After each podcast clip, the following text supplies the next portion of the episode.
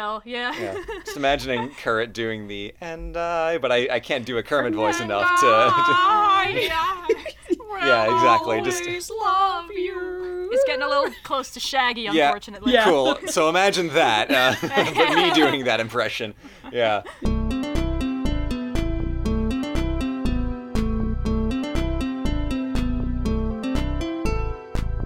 Hello, everyone, and welcome to another episode of the Overly Sarcastic Podcast. I am Blue, and I'm joined by Red.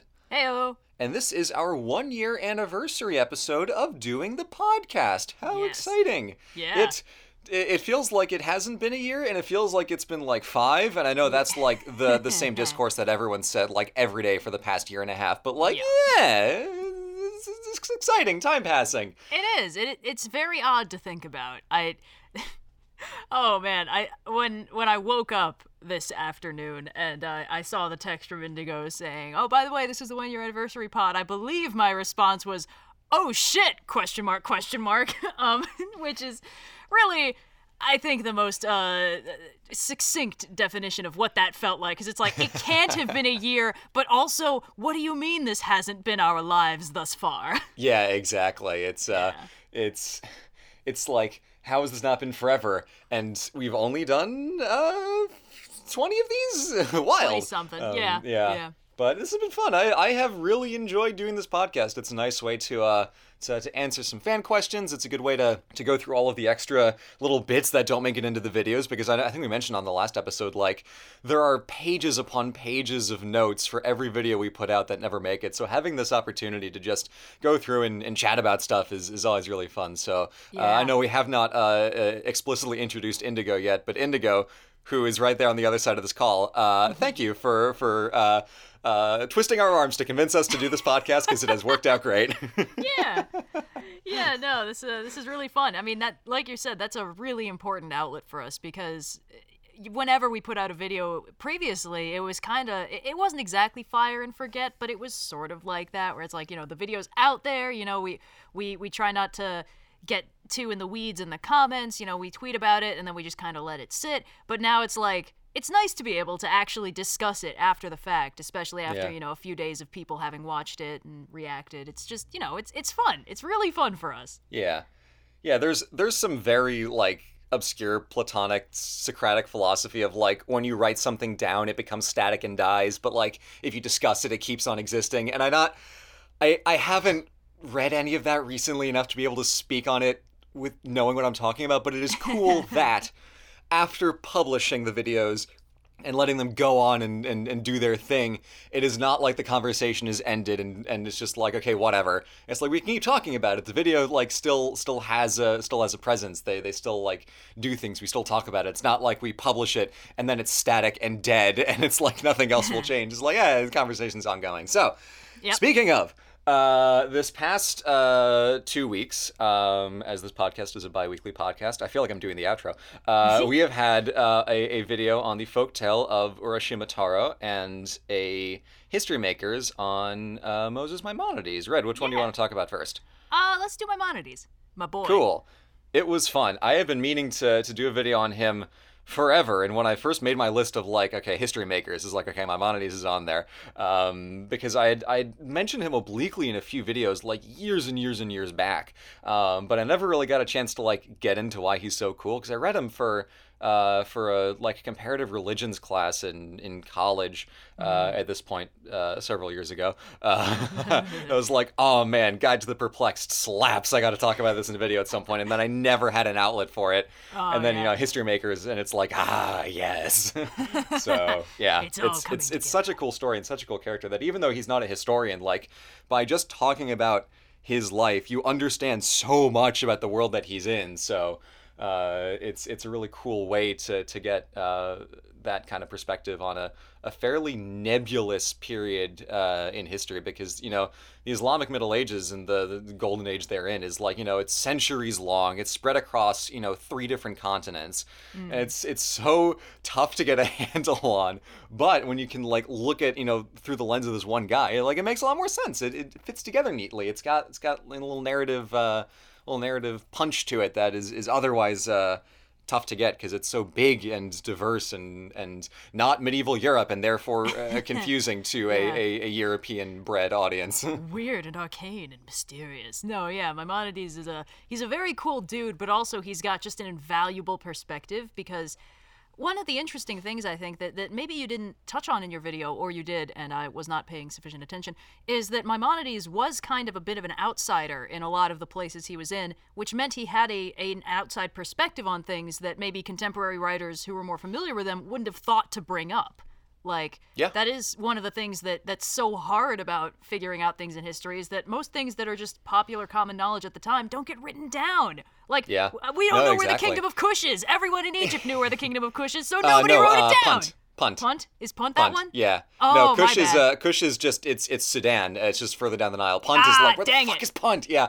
Um, but You're right, Yeah, sorry, no, the, the, the really cool thing with like Maimonides and his scholarship is that you know he grew up in in southern Iberia, now Spain, uh, Al Andalus, uh, Mm-hmm. and then moved to Egypt. So he had a really good sense of what was going on like culturally academically in, in both of those communities on the far west and the far eastern edge of the mediterranean um, so he had a perspective that neither person in either of those places would had because he saw both so he's like oh yeah yeah yeah yeah yeah you guys have like like you know three generations of telephone of what's going on in Iberia. I can give you the lowdown. Uh, so his his approach to, to writing down all this stuff is just like cut out the cut out the the various middlemen and just like here's the text, here is what I think about the text.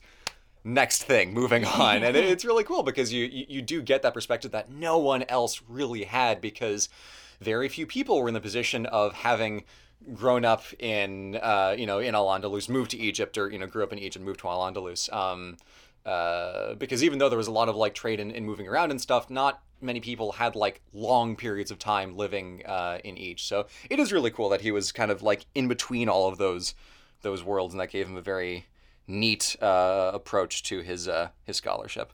Yeah. Oh, I, I will say one thing. Uh, I, I tweeted a thing about that video where, where you were like, your dad would be a big fan of this guy, and I asked him, and he was right.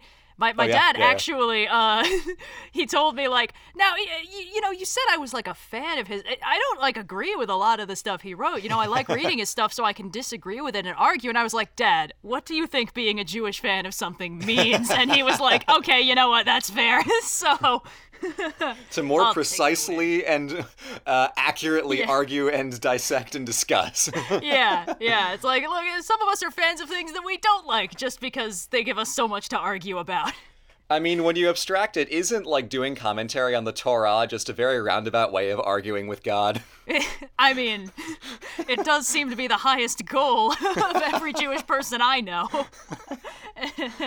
It's like, hmm, if I construct my argument, maybe I can get the one up on him. Yeah, when I when I meet the Almighty, I'll have a couple complaints and some suggestions for future generations. I brought some papers. We gotta discuss this. Yeah. Oh, thank goodness my notes survived the trip to the astral realm. Didn't want to wing this one anyway. Article one B. Yeah, Oh, yeah. man. So I, I that's that's part of what's what's so fun about uh, um, about digging into to Jewish culture is that it is is very much um, uh, a a culture between worlds. Um, not willingly, That's uh, a nice way to put it.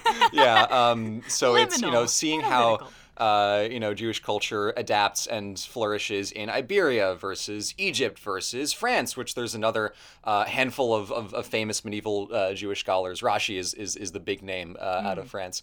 Um, it's just it's cool seeing the way that the, the different cultural backgrounds kind of like like like diffusion osmosis like intersect and, and interact with with Judaism to produce different iterations and different flavors of the culture. It's it's really neat and it's a cool like case study of of how culture grows and, and, and changes over time in response to like you know location and, and surroundings and those kinds of things and obviously I'm, I'm not Jewish so I can only I can only say so much because I only know so much but it's it, it's cool um, it is yeah, it is extremely cool that, that that at least lines up with my experience. There's a very um interesting kind of outside perspective on a lot of major historical events, uh, and some inside perspective on some other major historical events. Um, but in my admittedly limited to family experience, a, a lot of it comes down to the the style of discussion and analysis that gets fostered in that environment. Uh, it really is like question everything, discuss everything. Everything's got an alternate take. Everything could be just a little bit more correct. The family dinners get a little bit intense sometimes. um, but uh, yeah, it's when I looked at the way Maimonides approached this, it really did seem like that was a guy who just really liked thinking about stuff and then telling Yeah. people about it. And in my Yeah. experience, that's a very common uh, experience. And it's it's more impressive because Maimonides really did not have a lot of spare time to write. Hmm. Uh, he was he was a practicing uh, doctor uh, for for our boy Saladin. He was always you know doing things in the community, whether or not he was um, the the leader of the Jewish community at the time, which he was for for a few years when he first got to Cairo, and then again later on. Uh, but he was always a, a sort of public facing figure in his in his adult career. Uh, so he did not have a lot of time to just hang around, you know, writing books and contemplating in his spare time. So he was. Um, he was he was busy, so it's all the more uh, impressive that he was able to work out such a a monster, just humongous compendium of, of analysis and, and legal thought on uh, such a a lengthy uh, and famously uh, untouchable topic in its entirety to just go through the entire Mishnah and comment on it. My mind is just like, yeah, nah, I can do it. It's fine. it's it's cool. Uh, he is really a, a singular character um, uh, in the history of the period and in the history of the medieval world in general. So that's why that's why he's so fun. And that's the thing with the history makers is just you know kings, generals, yeah, whatever. That just the people who are writing stuff are the coolest people. yeah, but I'm biased, so it's, it's Yeah. fine. It's okay. I disclosed my my rampant uh, Maimonides bias uh, and my rampant um, Al Andalus bias, which actually I have to give a special thanks to. Uh, to Ludo History, our friend Yellow, um, who helped me with uh, with my script, and it was like, okay, Blue, you're doing a great job here. You're being a little bit too nice uh, to Al Andalus, specifically the Almoravid dynasty. We're also Moroccan fundamentalists, just not as crazy as the Almohads, because they were famously pretty intense. Like the Almoravids, also Moroccan fundamentalists. You might want to rework this. I'm like, oh, okay, cool, thank you. So I, I, I, I toned it back a little bit. Um, But yeah, no, it's a good script. But anyway, Yeah. jumping way to the other side of, No, of Afro Eurasia. Thing. Oh, you had one more thing? Sorry. Well, I, I just wanted to say that uh, I feel like my Maimonides would have gotten a real kick out of Twitter. You know, I, Oh, oh God, no! The, the there is the the depth of analysis is so service level. He'd be furious with everybody. well, yes, but you got to understand. Almost all the people who I know on that side of my family love Twitter because it makes them so angry. Okay. it's all about. It's like it, it's enrichment. You know, it's stimulating. Can you imagine um, Maimonides trying to write the entire Mishneh Torah 100 or 280 characters at a time? No, no, no, Kill no. someone. My, Maimonides would have a blog that he would link people to at the end of his Twitter threads. Oh, yeah. yeah, yeah. He Yeah. would love it. He'd get such a kick out of it. For He'd more thoughts, visit rambam.org. Oh no. So, jumping to the other side of Afro Yes. Eurasia, Red, you had a myth uh, uh, from uh, from Japan, uh, myth of Urashimataro. Um, possibly the first instance of uh, localized crazy relativistic time dilation in media literature. See that that's a little bit difficult to nail down because it, it's a folktale. So when exactly it's from, that's that's a very shaky concept. yeah, it's even like before you like get into the time Japanese folklore nonsense. could be like anywhere from 1000 BC to like 1800 AD. exactly know. exactly uh, and it's it's always difficult so a lot of these folk tales like we only know a sort of latest possible date they could have been written on because there are very old compendiums of, of like japanese folk tales and myths from like 2000 years back that reference things obliquely but those are frustrating because sometimes the references are like one or two lines or they're like a poem fragment so it's like Yeah. Is this referring to this thing? It might be. I think it is, but who knows? Um, Yeah. But uh, while Urashimataro is one of the very interesting uh, cases of relativistic time dilation, it is not the only folktale of that format. And the, some people in the comments were bringing up probably the other really major example in in folklore, which uh, I I'm not 100% well acquainted with this one. I haven't specifically researched it. I just kind of know it. Uh, there is a story about a uh, an Irish hero uh, called Oisin, which I actually referenced briefly in one of the other videos. Book I of. Invasions? It, I think it must have been referenced in the book of. I think he, he's like he's somebody's son. It might have also been about Finn McCool, uh, because I believe Oisin is one of the Fianna. Uh, and I think the gist of it is that he is brought into Tir na Nog, which uh, it definitely is not pronounced that way, but it's spelled that way, so sue me. Uh, and he spends just a while in this magical fairy realm, has a great time, uh, and then he wants to go back, and I believe uh, uh, wife, possibly a friendly fairy lady, is like, "Cool, take my horse, ride it. Do not get off the horse when you get to the other side of the ocean." And he's like, "Okay." Gets on the horse, goes. Uh, he comes back and he finds I think 700 years have passed because this story was used to bridge the gap between uh, the folkloric Fianna times and the Christianization of Ireland. So Oisin Oh. shows up and Ireland has, or the, it's starting to be Christianized. And everyone has gotten a lot like lamer and weaker and stuff. Like everyone's a lot less cool. And I believe the gist is that he sees like someone's having trouble with a really big boulder, and he leans down and he picks up the boulder with one hand, but it snaps the saddle, and he falls off his horse and gets really old and crusty. Uh, and then I believe he hangs out with a saint and tells him everything to explain why uh, that knowledge got from Oh, one era yeah. to another. And I, I think after that he probably dies. Uh, That's so- super cool, especially Yeah. as a way to like like retroactively explain like how not only how how it happened like, you know, quasi historically, but how those those cultures then interact mythologically. That's really Mm-hmm. cool. I don't feel like you see that kind of stuff all that often. No, uh, it is a very useful folkloric tool, but if you look at it, like the, the thing it's mostly useful for is bridging the gaps between major historical changes. And those happen fairly regularly on the historical stage, but not like that regularly, you know? Yeah, I mean, Uh, like you get some of it with Ragnarok, where you know you can read it as uh, as an extended metaphor for like you know Christianity showing up, but that's not explicit. Like it's it's it's subtext. This this other one's like, yeah, no, here's the deal.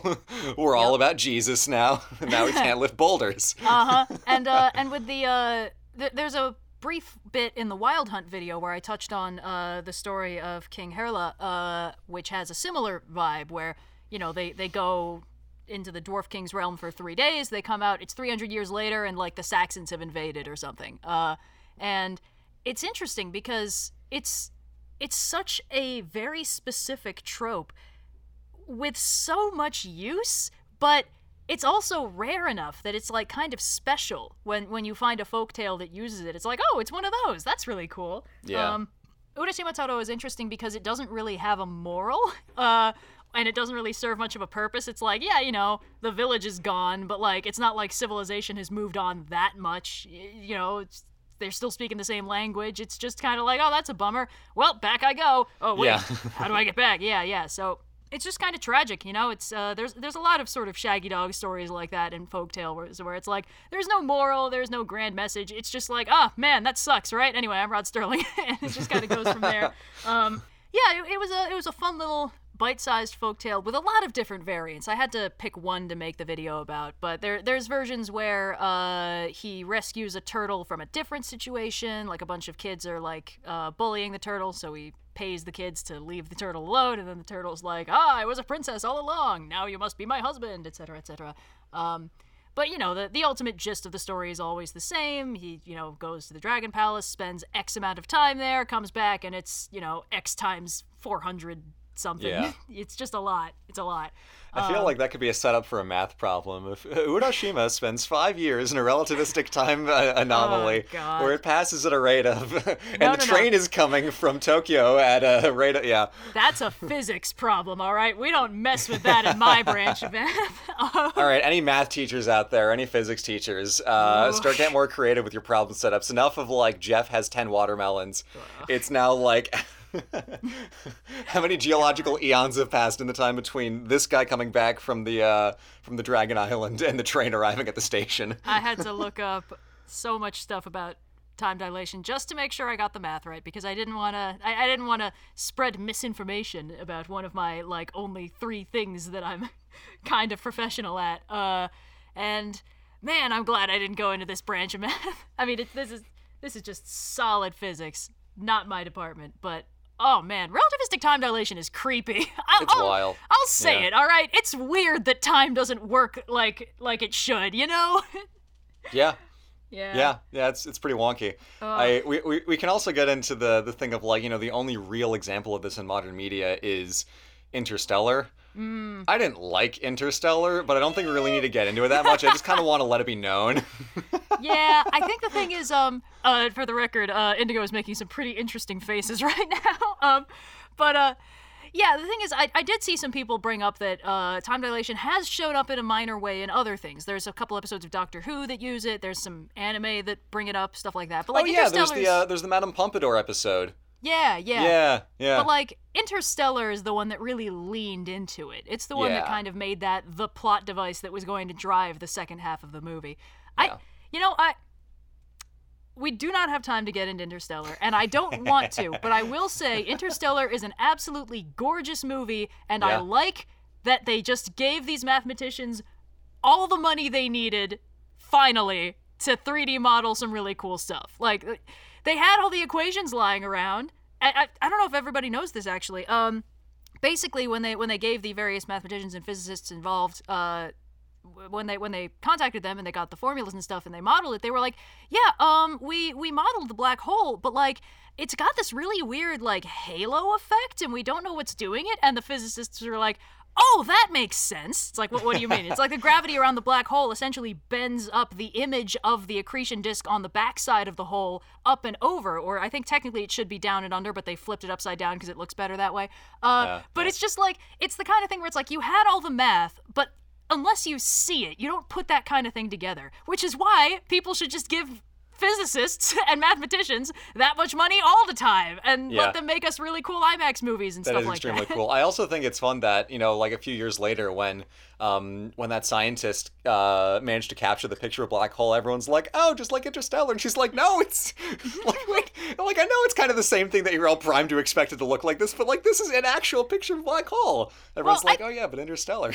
I mean, on the flip side, it was like, oh shit, we totally got it right, which is yeah, and honestly that is really cool. Yeah, so Yeah, it's double-edged sword, but No, yeah, they- it's, they- uh, love it when that it's, It's cool. Yeah. Yeah. Black Although I, I will admit, when I saw the cool picture of the black hole, I was like, do you have anything like a little more high res? Y'all got any more of them pixels? oh god.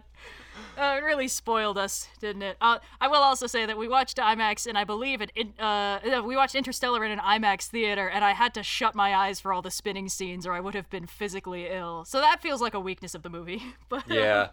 And then we we got out of the theater and then just walked around downtown in a very like it was it was not pouring rain but it looked like it was about to for like 2 hours straight and we just walked around talking about like what the hell just happened in that movie. It's great. yeah, it was foggy, it was Gothamy, it was great. Yeah. But um yeah. Yeah, no, it was uh it was a fun video and I'm glad I got to use the uh 2 minutes of footage from Interstellar that I actually really liked. Oh, actually funny story about that specifically. Uh I was a little bit worried that maybe the video was going to get claimed because I was using footage from Interstellar. Uh and I mentioned this to uh my uncle who is a physicist and he was like, "Well, they can't do that." the the formulas for that rendering are public domain. And i was like no that's not that's not really how youtube claims work. And then later he like comes up with this like paper and he's like see this is the paper with the formulas. It's completely available. So they can't claim it. And i was like oh i really really wish youtube worked like that. But it was very very sweet of him. Taking Um, YouTube to science court to prove that. yeah you can't claim this. The rendering software is public. Anyway Yeah. um but yeah yeah that was uh that was my video and that was your video and i believe that's about time to uh transition to the q&a Woo. woo Hello and welcome to the Q&A portion of the Overly Sarcastic podcast, where we answer your questions from Ask OS Pod on Discord. Uh, and before we, we jump into the usual Q&A questioning, I, I just want to take a minute to thank all of the listeners and fans out there who have helped make the podcast so successful this last year. It's been truly wonderful to see all of the community responses and to get to hear directly from you guys in Ask OS Pod, among other places. So I just wanted to put our appreciation out there to you guys, the loyal listeners, uh, and I hope that you continue to enjoy the podcast in its future iterations throughout the next year and beyond. Uh, but without further ado, this Actually, with further oh, ado, real with quick, ado. I also want to give an extra, extra thanks to the various people in the community who have done uh, podcast related fan art, Yes. who have put podcast clips in OSP out of content. Uh, we know you. We see all of you. Uh, Yes. For uh, Bill Visay, who made the um, the Time Heist trailer. All the people who've done Oh, Time Heist man. fan art. Um, uh, some people have made music, which is insane. Oh, let me- let me Um, find and just that one, everyone who's uh, done anything related to uh, the podcast on on a creative input of their own. Uh, thank you so hold on, much because on. there's so much cool, cool, cool things that we've gotten from that. Let me find the Ozpod animated because uh, there was that. Uh, yes, uh, v- Vivarx, uh, V V A R X, uh, the YouTube channel. Uh, they did the first ever OSP uh animated Oh, podcast yes, bit. that one too. Uh, Yeah. And they also did uh a while back. They did some like uh like Frankenstein as vines thing, uh, kind of inspired by the the Divine series. Uh, they, they occasionally post on our subreddit, and everything they do is pure gold. So yes, uh, it's really Yep. fun. Give them some love. It's fantastic. Also, speaking Yeah. of the subreddit, uh, to the person who posts the the OS pod out of context. we record this podcast and we have no clue what any of the images It's are. it's so funny because to we get to all decode what jump on into the earth is group chat happening whenever it goes up and be like, "Do you know what this is?" it's very fun. Um, yeah, so thank you to everyone who's interacted with the podcast in any way, whether that's creating content for it or uh, just enjoying it. Uh, we really appreciate you guys, and uh, we're happy. We're excited that we even have anyone to shout out at this portion uh, a year in. Yeah, that's the craziest Yeah. thing.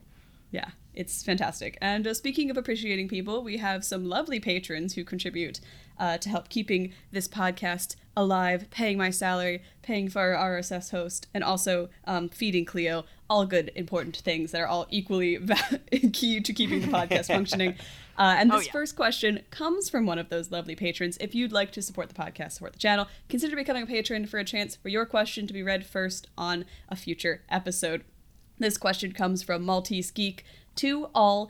Favorite thing to do in autumn, be it watch a specific movie or bringing out the warm blankets. What's your thing that makes you look forward to autumn? I mean, okay.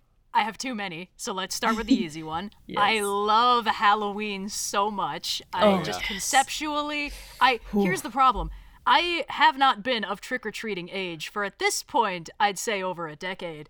Uh, and nothing has really quite filled that void for me. Like, I, mm, I still love yeah. Halloween so much, but now it's like directionless. It's like, what do I do with Halloween? So now I understand why grown-ups throw Halloween parties because it's like mm-hmm. Yeah. you get all the same experience of hanging out with your friends and dressing up in ridiculous costumes, but also you're a grown-up and you can make punch and stuff and just buy all the candy you want, which is great. Uh, unfortunately, I haven't had the opportunity to do that recently on account of other stuff, which has been kind of depressing. Um, but no, Halloween is my shit. It is the best holiday. It is my favorite holiday, and I love it very much. Uh, also, um, Over the Garden Wall. I have, have at this point developed a habit of rewatching that entire miniseries every autumn because Oh, it is yes. extremely autumnal and also great a straight banger. Um, so that's like second. That's like a that's a second place on my list of things I like about autumn.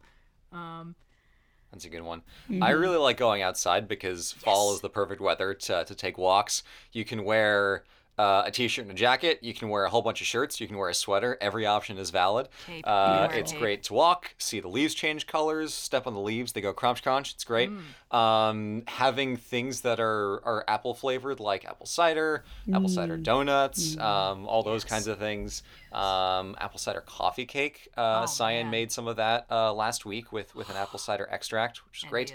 Um, so the the flavors, uh, the sights, um, the the walking around uh, uh, are, are all uh, some of the some of the greatest things uh, for me uh, about autumn. But yeah, Halloween Yeah. Halloween fucking slaps. yeah. Oh, no, yeah. I, I agree with that. Also, autumn is just like not only is the temperature perfect, it smells so nice outside. Mm. Yeah. Like like the transition from like you, you know you open your window in the summer and it's like oh, it's kind of hot. You know it kind of smells like exhaust and like hot cement. And then you open your window in the autumn and it's like wow the world is alive the wind is beautiful it's just like it's it's completely reinvigorating and like if you're out on like kind of a fall like night and the moon's up and there's like little wispy clouds and you can just take a walk and the temperature is perfect and you can just bundle up it is ideal walk taking scenario. Oh, yeah. yeah. Fall is absolutely the best season. Yes. Yeah, and less Um, allergens than in spring, which is weird because my only Yeah. major allergy is mold. You'd think that would be more of a problem in fall. It just doesn't matter to me.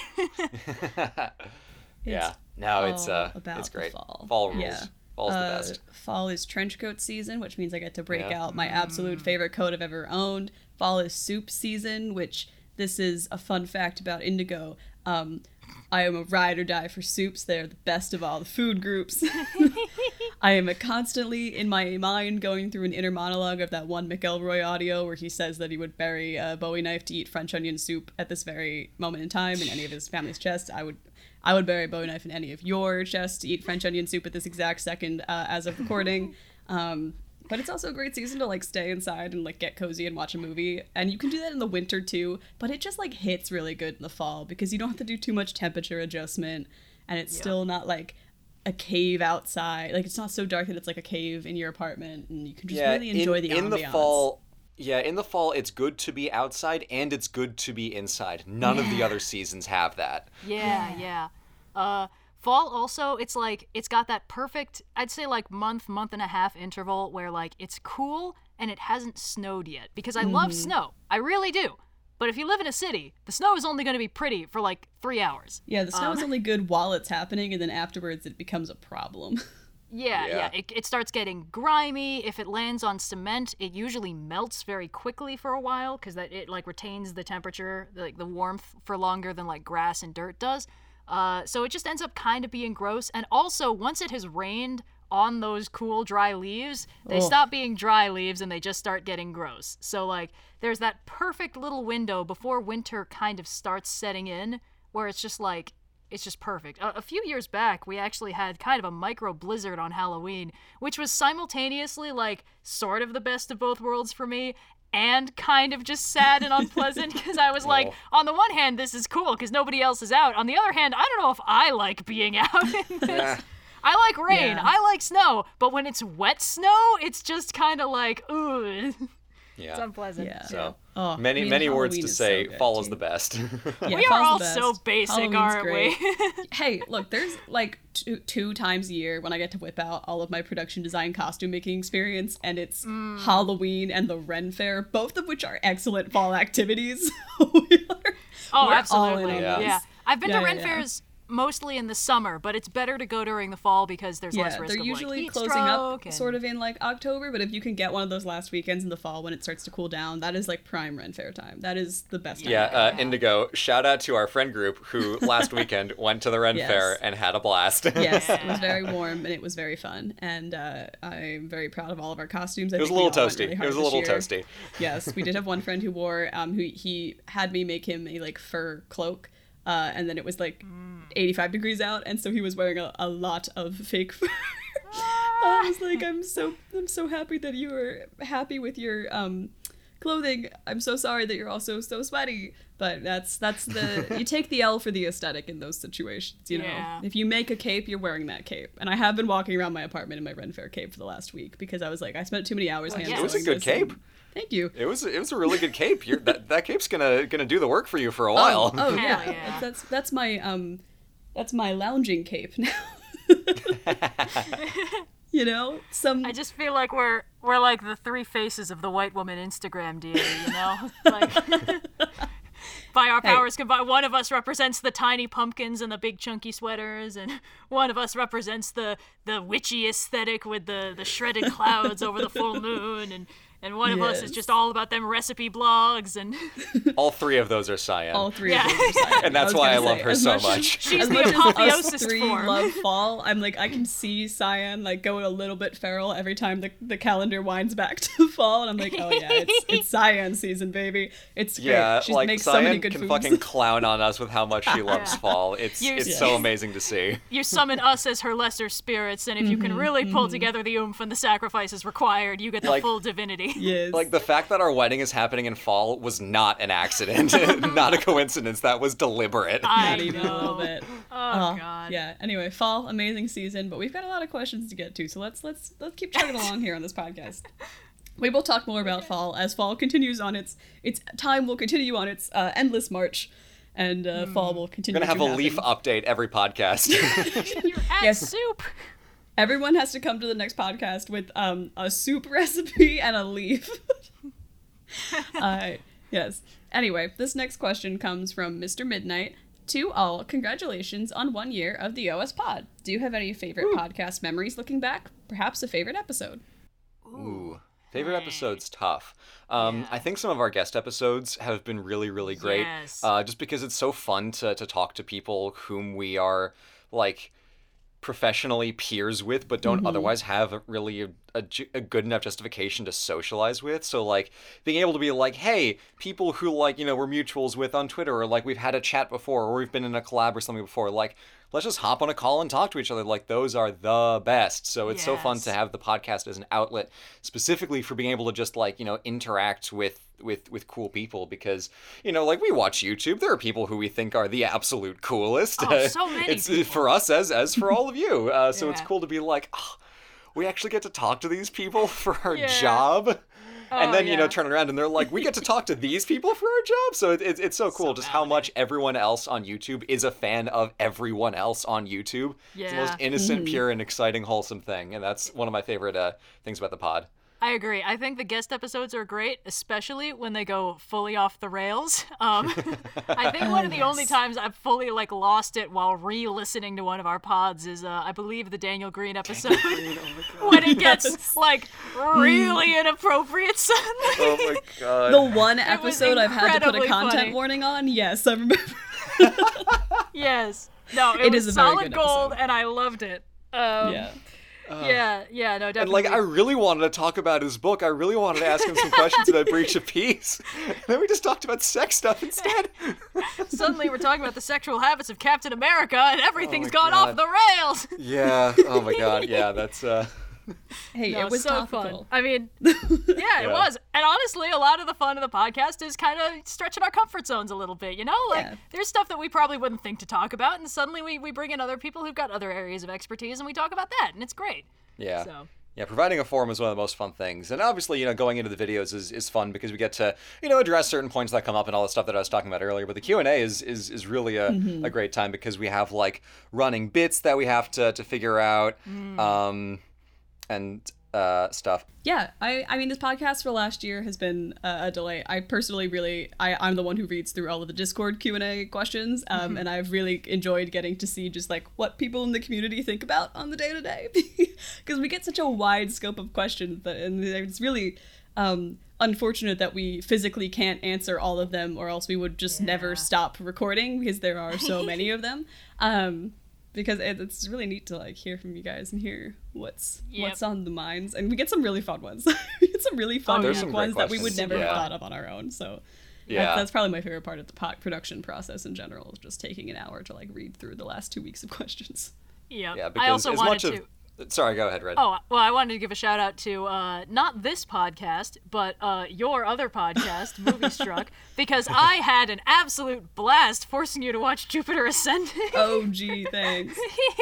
that podcast isn't No. a year old yet, so we'll we'll Ah, we'll continue get there, on we'll that get back series there from- when- But yeah, man, we're ready that for was it, like but- that was yeah. the best closure I could have looked for on that on that whole debacle, that that gee. nightmare, that fugue state. I I'm glad lived one of us got closure on that movie because instead I've had to think about it frequently since then. But uh, that, that's a topic for another another show. Yeah. Um, yeah, yeah, yeah. that show specifically. But Yeah, I was gonna say, uh, for for as much of the uh, the podcast as you know, the three of us just kind of bapping topic uh, conversations of uh, topics of conversation. Jesus, uh, bapping those around. uh, it is still very much a, a product of, of our engagement with the audience and what what all of you through your questions bring to the discussion uh, is an, an integral part in this. This podcast would Yeah. not be the same without it. And even for the video stuff, I mean, we're you know responding to, to common threads that we see in the video discussion. So even though it is still us three talking about stuff, it, it's it's very much uh, you know a product of our engagement with the community, which I think is really fun. Yeah, yeah, yeah. it's a it's a great time. I'm trying to think if I have a favorite episode, and the truth is, like, I don't have one favorite because they all kind of have like their own little bits and things that just stick in my memory, Mm. and I really love. So I'm happy that we get to continue making it, and uh, thanks me to just everyone. Yeah. scroll through the list real quick. I mean, if I wanted to be like really full of myself, I could say that the Oops All Indigo episode is my favorite because I was the guest, but like that feels like a little bit too on the nose. yeah, most of the guest episodes are up there. You know, Yeah, the guest episodes are pretty great. I did like the those girls' like- night episode. That was very fun. Girls' Night was Girls' a lot of fun. fun. Yeah, yeah, yeah, Oh man, I think we're just having a good time overall. yeah. This is basically just us Yeah, hanging out, and then we also record it with like the tiniest bit of structure. Is the Yeah. truth yeah the exactly and that's that that's what i think makes for for good discussion style podcasts because obviously you have narrative podcasts which is a whole other thing Mm-hmm. um, but as far as like discussion style podcasts go just letting the people do what they do best which is talk about stuff in a funny interesting way Mwah, that's that's how you get a good podcast Chef's Oh, the Uh, Star I- I Wars feel like bonus this episode. that. Oh, I love fun the. Star Wars bonus episode. That's a great episode. one. I love just being able to talk about Clone Wars 2003 for like an hour. yeah Ugh. yeah Yeah. I don't remember New much of it because I got like great, four too. hours of sleep that night. Because I I, was the New Year's up watching. St- uh, Clone Wars 2003, so I got like no sleep, so I don't remember it. But I do remember it was fun. yeah Oh yeah, yeah. Well, it's been a it's been an exciting year, and I'm I'm excited for another one. But we've got so many questions to get through. yes, Uh, yes. the ever winding list of oh Ozpod questions. Uh, this one comes from Beleg Cuthalion. Kathalion? Mm. Uh, Oh. blanket apology to all Discord users for when I inevitably butcher your Discord username. This has sort of been something that we've broached before. That's just gonna. This is my apology for the year. We'll, we'll come back to it next year. We'll refresh it. They ask to all if you could choose any band or musician, real or fictional, to play at Blues Wedding, which would it be? Let's uh let's let's hire a DJ or a band for Blues Wedding right now on the podcast. Aw. The possibility of fictional bands is Hmm. intriguing. I mean, I feel like the obvious answer is the uh the Grin Dan and the Modal Nodes from from Star Wars. Oh, Yeah. yes. I would like to Yeah. argue that from a certain point of view, the entire cast of The Muppet Show is kind of a band. Ooh, that's good. Oh yeah. And then we can have them uh, reenact the plots of movies with only one of the actors being a Hear human. me out. Hear Our me very out. special guest star, Mr. Blue and Cyan. Yay! Blue and Cyan's first dance, set to Whitney Houston's "I Will Always Love You," except it's sung by Kermit the Frog. but who does Miss Piggy punch? She has to punch Oh. somebody. Oh, you're right. You're right. You know what? I mm. volunteer. I'll do it. I've I'll get volunteered high to yod. I'm gonna party it up with Gonzo. I feel like we could really bond. I feel like we've got a similar energy sometimes. Same brain cell. Yeah, right. Yeah. Just imagining Kurt doing the and I, but I, I can't do a Kermit voice And enough to. I, I Yeah, exactly, just- love you. It's getting a little close to Shaggy, unfortunately. Yeah. cool. So imagine that, uh, but me doing that impression. Yeah. Yeah, yeah, yeah. Um, I I mean this is kind of cheating, uh, but like what is actually going to happen, in addition to the other music that we'll be playing, is that for for the dinner, the DJ has an option for like like we can just play like generic classical music for the dinner. I'm like. That's the basic bitch answer. Here's a track of all my favorite video game uh, uh, songs.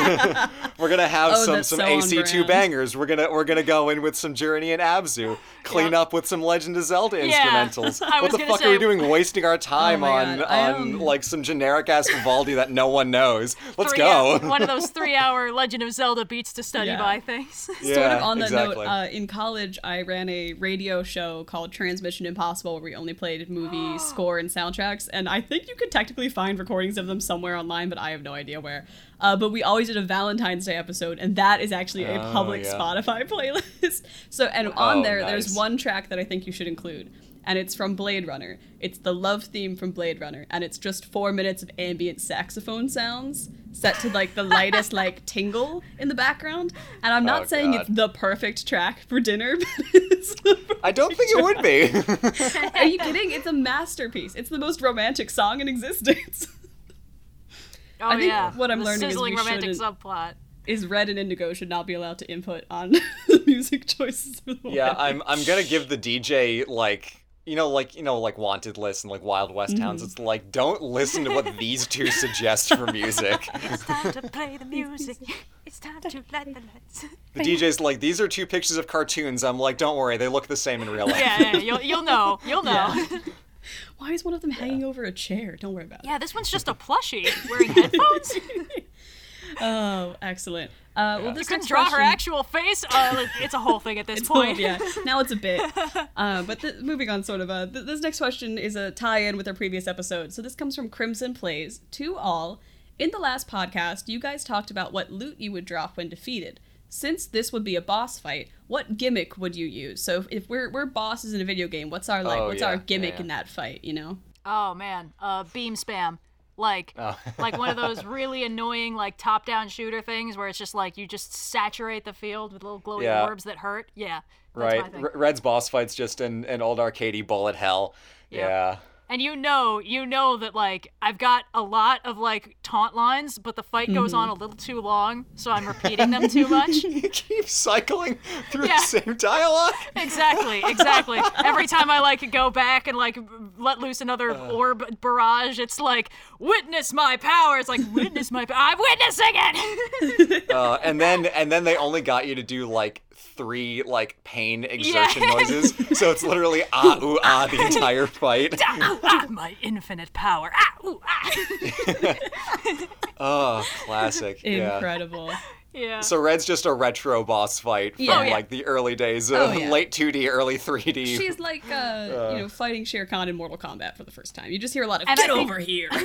Yeah, and I think maybe what happens is like once you whittle my health bar down, it goes to a cutscene of me winning, and then then somebody swings in and like boots me over the cliff, and you just end up feeling really dissatisfied. Incredible. Like I was winning. No, no, no, no, no, no. You had to get rescued by your edgy lancer guy who left two acts ago. It's like what? Yeah. I was winning. Yeah, yeah, Yeah. it'd be great. I'm actually one of those no-win scenarios from Mega Man X when you're fighting Vile initially. And you're just like, am I even doing damage? Where's his health bar? It's like, ha ha ha, you fool. You beat Yeah. Red and the entire map flips upside down and you have to beat the game again. Yeah, Oh gosh. that's to It's get like, to the uh, true it's like ending. Of the Castlevania. Night. Yeah. the Yeah. Castlevania Yeah. approach. And in the Oh, true yeah. ending, I actually join your party two thirds of the way through, and everybody forgives me really easily, It except suddenly you, explains the why the player character's name was D E R the whole time. Yeah. but I had I- the well- exact same fight noises when I'm on your side. So like everyone else will be like, "We must defeat him. How will we stop him? Witness my power!" Ah, ooh, ah. Yeah. Yeah. awesome. Classic. For me, last time we established that I can I have a passive or I have I have a pacifist option to to neutralize me and that I can be taken out with stealth. So what I'm thinking of is that I'm essentially like one of the uh, one of the targets from a Dishonored style game where it's not that I'm strictly a boss fight, but that I'm like that I'm a big bad like in a castle or something just kind of hanging out. So it's not that like I am the problem, but it's that like getting to me is the problem. So I think it's like imagining a bunch of little like Cleo automatons like scattered throughout the level that just like roam around and then if you trip the alarm like all of them start to swarm you. Yeah. and for 100% completion, you need to have gotten me in your party already when you do this. Oh yeah. Yeah, yeah. And then it's just me making kitty noises that I never make in any other part of the game. It's completely unique dialogue. Where it's like, oh, it's a kitty. She's napping on me. Ah! Yeah. Of course, my my gimmick is is my my two swords. Uh. Uh, and I wear the Venice flag as a cape or something. I I don't fucking know. I'm kind Oh, of that'd losing the thread rad, here. actually. But Yeah. basically, it's it's a st- it's a dishonored mission, and the bad guys are like like fucking Jindosh Dishonored to automatons, except they're little Cleos. Ow. Yeah, I think I'd probably But be they one of say, those bosses. what was like, that uh, noise when you trip the alarm? Ooh, just like a meow. Uh, Everything else is just meowing, but whenever you trip the alarm, they say, and someone, what was that noise? Who's over there? um, Must have been the wind. Meow. Yeah. I think uh, I, my boss fight is probably like one of the like early Kirby Squeak Squad bosses where they have like a thing that makes them immune to all damage for like 10 seconds or whatever. So like whenever my headphones are on and they're comically large, just like you can't do any damage and then you have to wait for the headphone to come off to just like spam the attack button again. It's probably like the Yeah. easy way out, but I think that, that's a solid gimmick. Solidly frustrating and also true to character because I have noise canceling headphones and I am in unreachable when they are on. Uh, I think it is cool that we basically picked three different types of games Yeah. to, to do it. I I think that's a fun little little Yeah. variety. Yeah, we got our Metroidvania, we've got our Kirby game, we've got our Dishonored. We got our immersive sim. Yeah, Yeah, stealth yeah. maps. Yeah. Perfect. Nice. Classic. Classy. Uh, well, this next question comes from Noon. Can you think of a couple history and or mythology themed art prompts for Inktober? So, for those who don't know, Inktober is Oh. sort of like a, a drawing prompt for for artists who like to draw like in ink typically, although it's expanded to other mediums since then. Uh, throughout the month of October, usually there's a bunch of prompts for every day. So, what are some prompts we might suggest to uh, any any of the community out there who might be participating? Uh, It's word prompts, right? yes. uh, yeah, you give Okay, a word prompt. hubris. And then the, oh, yeah. Hubris is, I think, a good one because you, you can you can get creative with that. Is it okay if I do a history one? Um, I don't want to step that's on any just a myth toes. one. Uh, well, okay. People will definitely know what I'm talking about once I describe it. Uh, prompt is the course of empires, and Oh, what yeah. I'm talking Yeah, about is there's a series of I think five paintings. Five. Yes. I have them uh, on my wall. Yeah, you do. Yeah. Thomas Uh, Cole, uh, 1832, 1836. Right. Uh, and essentially, basically, it's this artist who painted five paintings of phases in the development of a civilization. So it starts off, you know, wild, then it goes pastoral, then you get, I think, golden age, then Yep. uh, decline and fall, and then uh, ruins. And it's it's a beautiful painting series. It is incredibly useful for me for visual examples for stuff, uh, specifically Yeah. a trope talk I've been working on recently. But I think if you use that and basically just draw a setting uh, in either one or just some of those phases, like every every civilization rises and falls differently. I think that could be really cool. yeah. Um, That's cool, and it doesn't have to be five. Like he he lays Yeah. it out as five, but it's very easy to to add steps, to take away steps. It's uh yeah, like setting that up as a as a handful of um of Inktober prompts, like over the space of a week. Yeah. um, you can get uh, probably a, a week or so of good prompts out of that. That's a that's a classic. That's a good one. I really like those paintings a lot. They're so That was like one of my first like okay, I'm gonna be a little bougie. I'm gonna I'm gonna get myself some some little like like one by two footprints of uh of each of the uh, the course of empires and get them up on there. So whenever I'm I'm doing research, I'm like, hmm. I look up the painting, and I'm like, mm, okay. Yep, yep.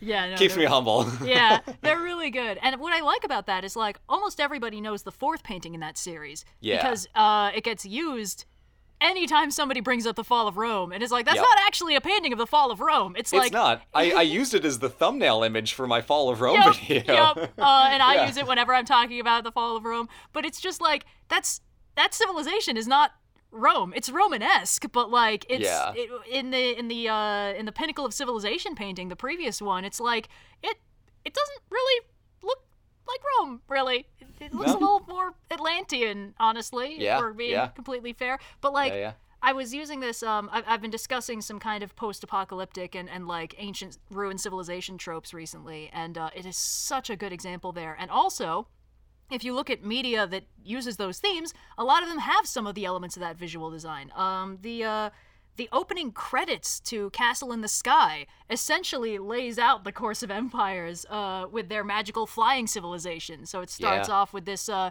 this girl on a hillside with a little windmill. And then it's like you see more windmills and then more windmills, and you're starting to get air pollution, and then these massive ships lifting into the sky on these giant propellers, and then these flying castles, and then this huge storm, and then this ruined ship with just tiny people spilling out, and then it cuts at the very end to another girl on a hillside with another little windmill. It's like, ah, it's cycles of history. So, There's also a cool iteration of that in in the video game Journey, where you basically Mm. play through it backwards. Yes. Uh, which is cool. It's totally remixed. So you start off in like the graveyard, which you don't find out is a graveyard until a little later. uh, so yeah, no, it's a really, it's such a succinct thing. It's Yep. it's so useful as as as a shorthand for for big ideas, but it's it's just it's so cool to see it remixed in different ways. So yeah, Yep. great Inktober prompt. hell yeah. Or Yeah. five I think prompts if you hubris is fun because you can just interpret it different ways, but it's Yep. it's pretty self-contained. The Course of Empire, like you can really like you can stretch that. You can you can go places with that. Yep. Yep. Very, very fun. A couple good prompts out there. Uh, and if anyone does use these prompts at, uh, for Inktober, feel free to uh, tag us in it so we can Yes. give you a little give a little love to our, our podcast listeners out there. Um, this next question comes from me, myself, and I to Red and Blue. As an incredibly indecisive person on a day to day basis, how do you pick what videos to do and when you do them? Do you timeline Now, are certain? they indecisive or they're I accusing us of being say, an I indecisive think they're person on a regular they are indecisive. Um, Yeah. do you timeline certain videos to come one after the other, or is it a purely case of picking the videos you'd like to research or cover and fitting them in around the others? Uh, also, as a note to Red, thank you for deepening my obsession with myth- mythology. I adore you for it. Aw. Well, you're welcome. Um, yeah, I, I am unfortunately not a very helpful person to ask about this because the way I make progress is by essentially using my brain as like a dowsing rod. Like, all right, what are we feeling today? What are we? Which of these things are we feeling? And it'll like snap to something I've never researched before and be like, we want to know about Oisin and Tír na nÓg. And I'm like, well, fuck, okay. And suddenly I'm doing a deep dive research and writing up a script in one night. It my productivity is not a power I control, unfortunately. I kind of have to follow the winds where it takes me. Uh, so I I usually schedule videos far enough in advance that I can put them in some kind of order. Like if we've got a holiday coming up, I will try and make a video about that. Uh, I usually start those well in advance so I have a chance of finishing them in time. Um, but sometimes, uh, like if if I'm kind of between big videos and I'm like I need something I can do quickly, I'll research a, a quick myth and folktale and usually hammer that out in like three days total. Honestly, recently It's scary. it is. It's a little weird. I, I didn't know where that came from either. Uh, mostly videos take me so long because I have so many gaps between them of like I cannot make progress on this. I, I just I can't focus on it. That when I do actually sit down and do it, I'm like, my God, is it this easy for everyone all the time? Um, Um, for me, it's a little different because I I am not far ahead enough that I can work on multiple videos concurrently. I'm pretty hmm. solidly one after the other after the other because unlike unlike Red, I I usually only finish a video like a week or so before it goes up. Um, I'm working on it, but other stuff has gotten in the way. Moving house takes Yeah. a surprising amount of time and effort. Yeah, you're only Um, getting going married on. soon. It's not like there's Yeah, anything that one hasn't major happened yet. in no, no, no, no, no. Indigo, so far, like the wedding has not influenced my work schedule at all. It's gonna Oh, yeah. ruin me when we go on the honeymoon because that's a week I'm losing. I mean, it's gonna be fun, but like as far as my work schedule goes, like that's what's gonna get me. Like as of now, the wedding has not adversely affected my ability to do work at all. oh yeah, because weddings are notoriously simple and easy to plan. when you have a year and a half, it's not the worst. but um, for me, I, I I do not do them very far in advance, so I plan them out ahead quite a bit more. I have, I mean, Red, you have a schedule too. You do, you know, Yeah. myth or a folktale, trope talk, myth or a folktale, trope talk. Yeah, off it goes. For me, I have a lot more running series that I juggle, so it's like, okay, you know, history summarized, history makers, history hijinks, city minutes, repeat and then i, I kind of you know balance things out. So i have you know a topic full of easily two or three years uh, i have a list full of two or three years of video topics that i will kind of like see what i'm feeling and try to mix them up. So like okay try not to do like too many similar things right next to each other. I still do anyway but eh. uh, try to figure out what i want to do you know more complicated video next to maybe a little bit of an easier video. So it's a lot more like moving things around on like a chessboard trying to figure out what should go where. And then it's like okay this is the week I'm doing Sicily. Gonna, I, I have to finish the Sicily video, otherwise I'm kind of fucked. So off we go. So I, I am the kind of person who can just like, all right, head down, let's go, power through, get it done. Um, and I have to be, otherwise I would never finish the videos on time. Uh, so for me, that's that's kind of how it works. Is I, I plan ahead, I, I think about it in advance, I, I work through the topics that I that I have previously thought of, like, oh, that's a great idea. Put it on the list, and then a few months later, it's like, oh yeah, this is great. I'll put it into the schedule. So, um, yeah. yeah, Yeah, I, I will Yeah. also say I I have a pretty long list of videos that I want to make, and usually what I have is uh, just like a pages file with notes about it. Sometimes as short as like it's like a folktale where this thing happens. I don't know. I'll need to read this later. Uh, just so I remind myself that they're there. And I've got a running scheduled list uh, of just like videos I have planned for certain times. The main problem is my ability to make progress on any of those things is highly conditional on uh, my brain cooperating, which is an unreliable thing at best. So I, I kind of have to work pretty far in advance and juggle multiple things because it's the only way I can make steady progress. J- just the way that I work, if I have to sit down and focus on one thing, I, I really struggle. But if I have the option to switch between two things, I make a lot more progress on both. Um, so it's kind of a matter of finding what works for you. Uh, I find that I, I have an easier time making decisions if I have more options. Um, because no matter what I do, I'll feel like I'm I'm making something progress happen. Uh, but blue, like you said, you know, you work a lot better when it's like one after the other, and you've got a very solid. Y- y- You work on one thing start to finish, and then you start the next thing, which is very very useful if it's how you work. So Yeah. it's kind of a matter of getting to know yourself and your brain's needs yeah, and, and stuff exactly. like that. You, yeah. you got to figure out what it is on the on the stretch between like fully linear work schedules, which is me, Mm-hmm. um, or more, I guess, latitudinal uh, work schedules where you're you're kind of in in switching between lanes, uh, so to speak, uh, based on on what's working. Um, there there are, are many different approaches between them, and it's a matter of just trying things out. And I know we say like, oh, you know, see what works for you, and that's obviously it sounds a lot easier than to actually do it. But the when we say like, you know, see what works for you, it's a matter of like actually, you know, try thing one thing Yeah. out, see how it works. Does it or does it not? What did you like? What did you not like? Try something else. Does it work? What did you like? What did you not like? And experiment, A/B test to figure out what you know what the best approach is for you. Yeah. Uh, and then and then go from there. So you can't just like magically stumble into the perfect thing. You gotta like No. give it a shot. You gotta you gotta try it. You gotta do different things and, and see which ones work. Yep, my work ethic is still a work in progress for the record. Like, uh, nobody in school teaches you to do things the way I do. Um, and the way they teach you to do things in school is really just like, just sit down and focus as hard as you can and you will make progress. It's like, no, I, uh, if I sit down and focus as hard as I can, I will find myself paying attention to the fact that the fluorescent lights three rooms over are buzzing and somebody's yes. brakes don't work a block away. Like that that's where my brain goes when I try and force it to focus. I really need to sort of coax it. It- It's like my brain is like a cat, you know, I can't make it do what I want, Yeah. but I can sort of arrange the environment so that it will probably do the things I need it to do. Um uh, yeah, you know, like it, it's about figuring out your needs, what makes you productive, what what drains your energy because you don't want to have more of those going on than things that give you energy because that way burnout lies and that is much harder to recover from than just like taking a, a day off and napping and stuff.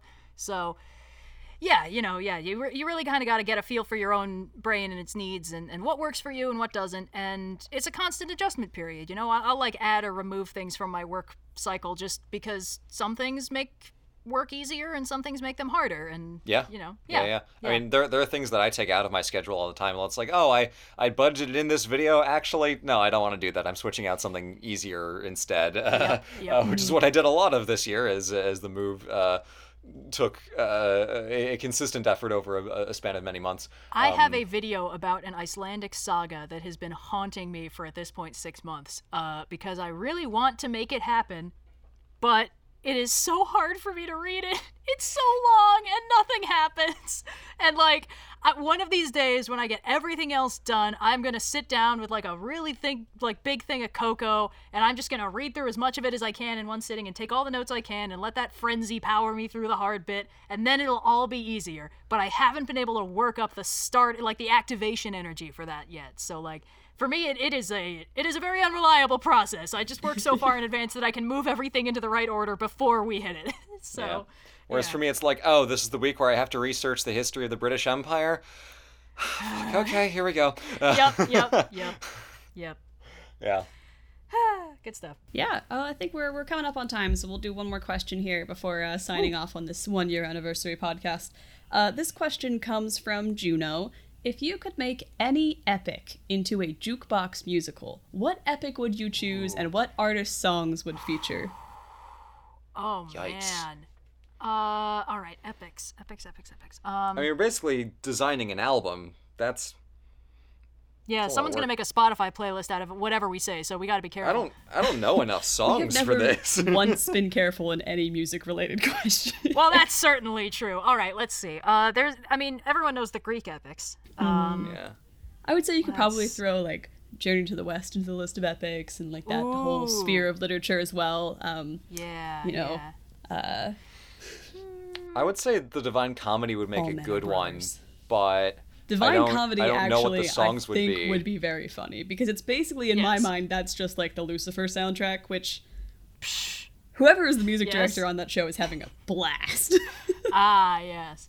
Um, honestly, now I'm just thinking of Lucifer by SHINee, and that is definitely on the playlist.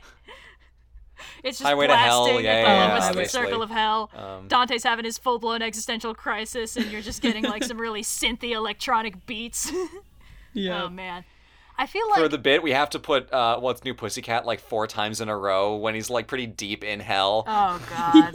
yeah, wh- well, like when he's dealing with like the the heretics and shit, it's just like Yeah. blasting muffled through a wall or something Mm-hmm, like that. Um, oh man, I I kind of want to stick with like with the basics, you know, the Iliad, the Odyssey, because I feel like sometimes with a question like this, it's easier to come up with interesting answers when the base premise Mm-hmm. is simple. Well, Um, let's let's say we're doing like the Odyssey, for example, because I feel like that covers a pretty wide range of situations. What kind of songs would we fit into that sort of a, juke- a jukebox musical about the Odyssey? Um, Okay, What's we New need, Pussycat uh, could be on the. I know. For it's it's seven it's seven iterations of What's New Pussycat for the seven years he spent on Uh-huh, uh, on Calypso's island. Yep, yep, yep. With the cats, as we've established in a previous And Yep. then episode. the one yep, new, yep. It all fits together. It's like poetry. It rhymes. them out of there. Yep. Um, All right, I think uh, I kind of want to put in Thunder Rolls by Garth Brooks because Hmm. that's just some really solid country. It's like the fun kind of country where it's kind of implied that the wife kills her husband in the end. Oh, that's nice. like all Oh. the best country has that vibe. Yeah. Um, but like the thing is, it doesn't quite apply to the Odyssey because the whole point is like he doesn't cheat on Penelope. yeah, he does. well, does he? What the fuck is he doing on S- Calypso's island for seven years? I thought the whole point was he was being really sad on Calypso's island. and banging. Okay, Sadly. fine.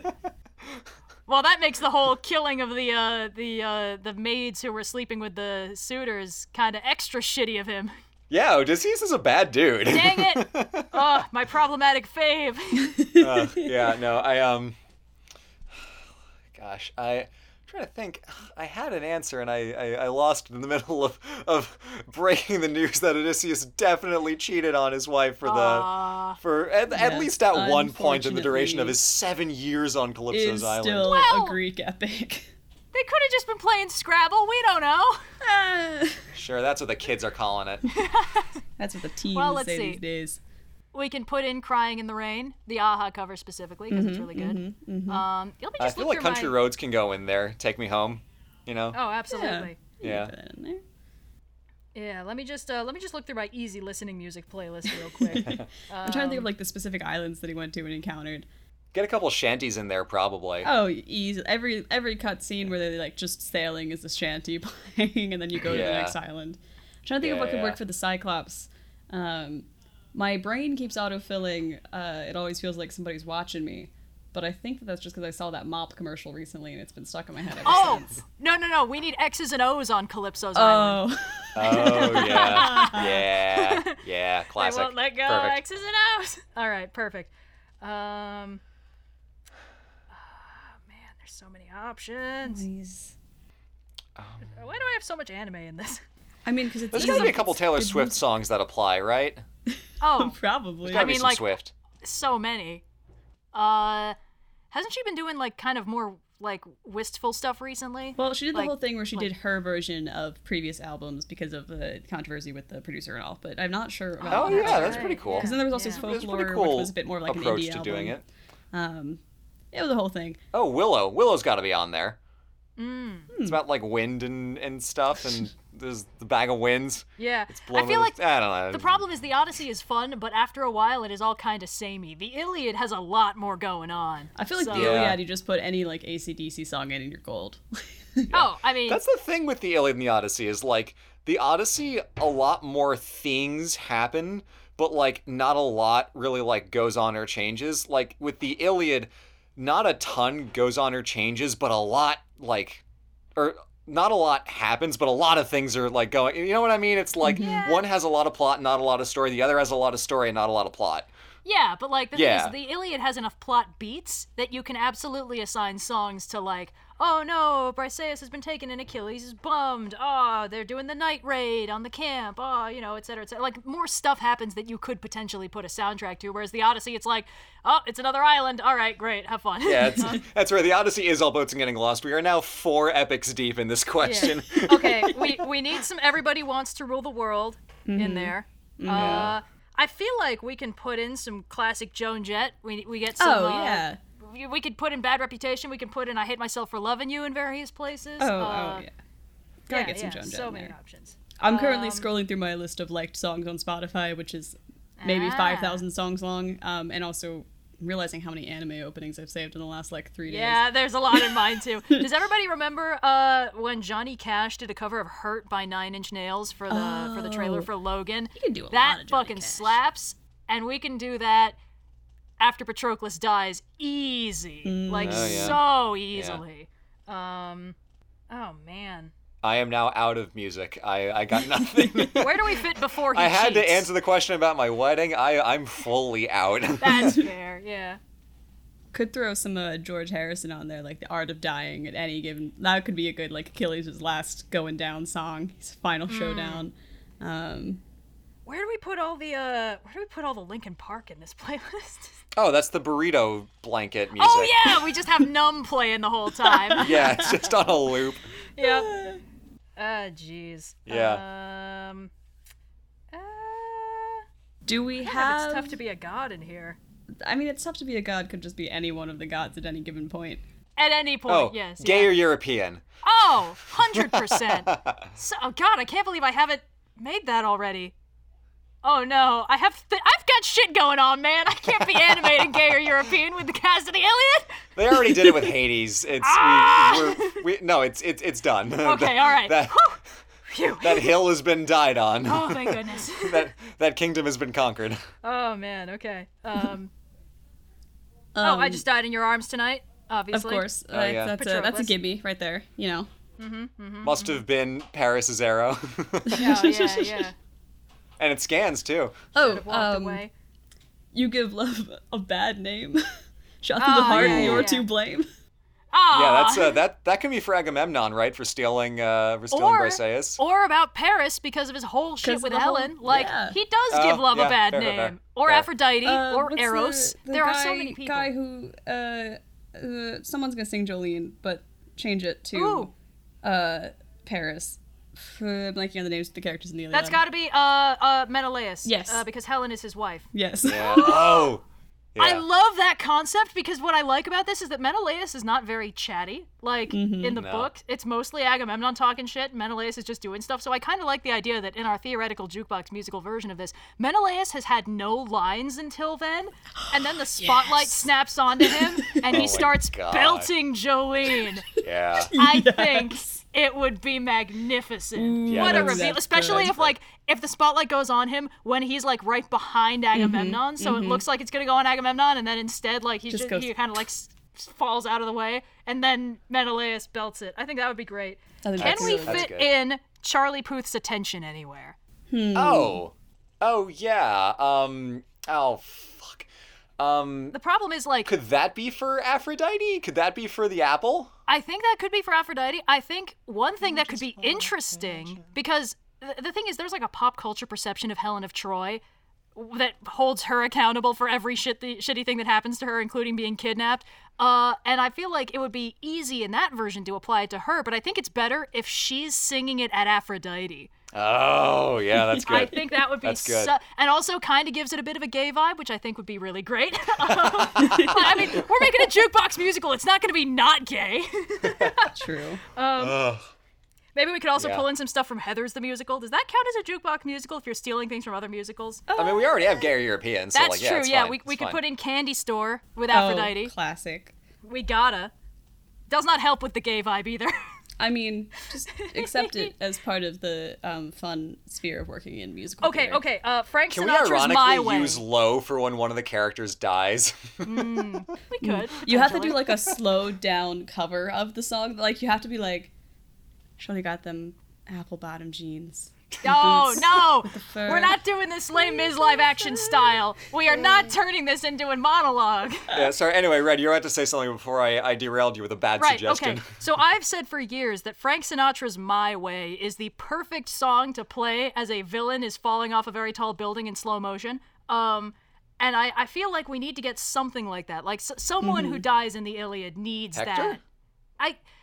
It could, I guess, but like Hector's kind of a tragic hero almost. Like the whole point of My Way is the person singing it is basically like, yeah, I'm dying, but I got no regrets. I did all these things my way. So like it works great Oh for yeah, like no, a that's fair. Hector, like a- Hector at the end before he dies is is very not chill with it. Or alternatively, it would be very funny if this whole thing is playing in slow motion after Ares gets very slightly injured, and he's like, like it's just falling backwards in slow motion for five minutes as this whole oh, thing blasts God. to like Athena cuts him off halfway through, like you big baby, get back to Olympus already. Uh, yeah, no, that's it has to be for Ares, but he doesn't die. He just like He's just yeah, really like sad stubs about his toe it. or something. Every time yeah. we see him, he's got more bandages on. he's like, "Oh, the agony! It's terrible." Yeah. Okay, yeah, no, I someone someone put this in a playlist. Yeah, We'll- please. We'll Uh, retweet it. Oh God. Careless Whisper. We gotta have Oh, Achilles yeah, and no, Patroclus yeah, performing for- it together as a duet. Yeah, yeah. Uh, Can Tainted Love fit in anywhere? It's kind of generic, but I feel like it it, it, it accomplishes the right vibe. yeah, yeah. Tainted Love is the music I use for a bad relationship, so we can do that with Paris and uh, Helen if we want, uh, Oh very yeah, easily. yeah. Uh, actually, if that's another thing Helen sings, because the first line is "Sometimes I feel I've got to run away." Oh yeah, look Uh, at that. yeah, yeah. We're really making Helen kind of a tragic figure in this, which is good, as she should be. I people sleep on the Iliad because like more stuff happens in the Odyssey. The Iliad is so fucking good, you guys. Yep, yep. It's so good. It's really good. Can we fit in Bohemian Rhapsody? Mm.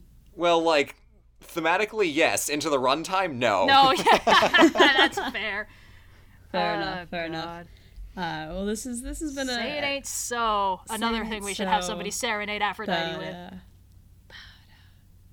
Say- I'm gonna Uh, start singing "Say It Ain't So" if we don't. Or I don't know. So Uh, should I stay or Should I go? Could be when uh, Helen leaves, Ooh, goes to yes. Troy. Yeah, yeah. Very Well, tonally wrong, but, But she gets kidnapped. That's the whole point. oh, uh, duh. we play Old Town Road when they do the whole Trojan horse shit. Ah. Oh my god, yeah, Or um, Yeah, horse with no perfect. name. That would also fit. Anything with horse in the title. Yeah. Perfect. Gotta take my horse to the gates of Troy. Gonna Okay. burn Uh, that city the to the is- ground. I feel like it doesn't work as a modern jukebox musical if we don't fit in at least one Billie Eilish song to show we're hip with the kids. So, Mm-hmm.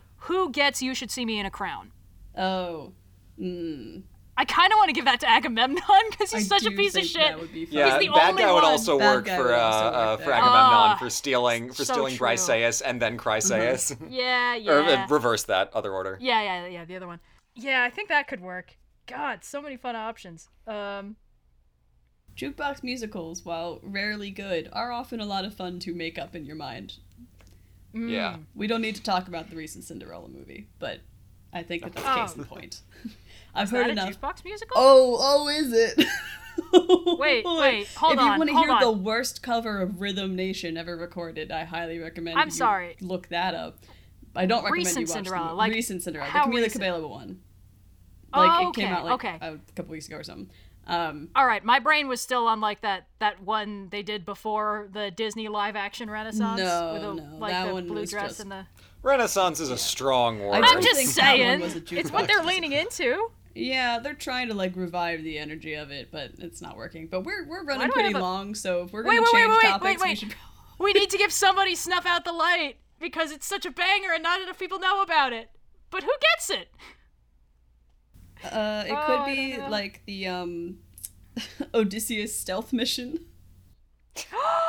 That's so ridiculous. I kind of love it. Uh, especially because the first part makes no sense with it. Mm-hmm. Mm-hmm. oh no. Yeah, but uh, I, All right, I, I all right, do have to enough. say that we're, we're wrapping up now because uh, we're, Yeah, we're running pretty long. yeah. So, uh, thank you so much for listening, Red. Would you like to, to take us out? Are you prepared for such a an No, uh, undertaking? I'm not prepared. I was just thinking we could also give somebody memory because that could be kind of fun, we but I just don't know who would get this. it. We, we can't What? start talking about cats now. Thank you Uh, all so much for listening to this episode of the Overly Sarcastic Podcast. We will be back in two weeks with another episode. In the meantime, you can check out our YouTube channel, Overly Sarcastic Productions. This is great. If I do a job badly enough, other people take it for me. Uh, in the meantime, I've been Blue. I've been red. And thank you for listening to this first year of the Overly Sarcastic Podcast. Yeah. Thanks so much for listening to this week's episode of the Overly Sarcastic Podcast. We'll be back on October 13th, but if you miss us before then, be sure to check out Overly Sarcastic Productions on YouTube for all sorts of fun video related content. Got a question for the pod? Head over to Ask OS Pod on Discord for a chance for your question to be featured in a future episode. If you enjoyed the show, please rate us and leave a review on your preferred podcast platform. And if you really enjoyed the show, consider becoming a patron. Links to all of that and more can be found in the show notes below. And thanks for one year of podcasting.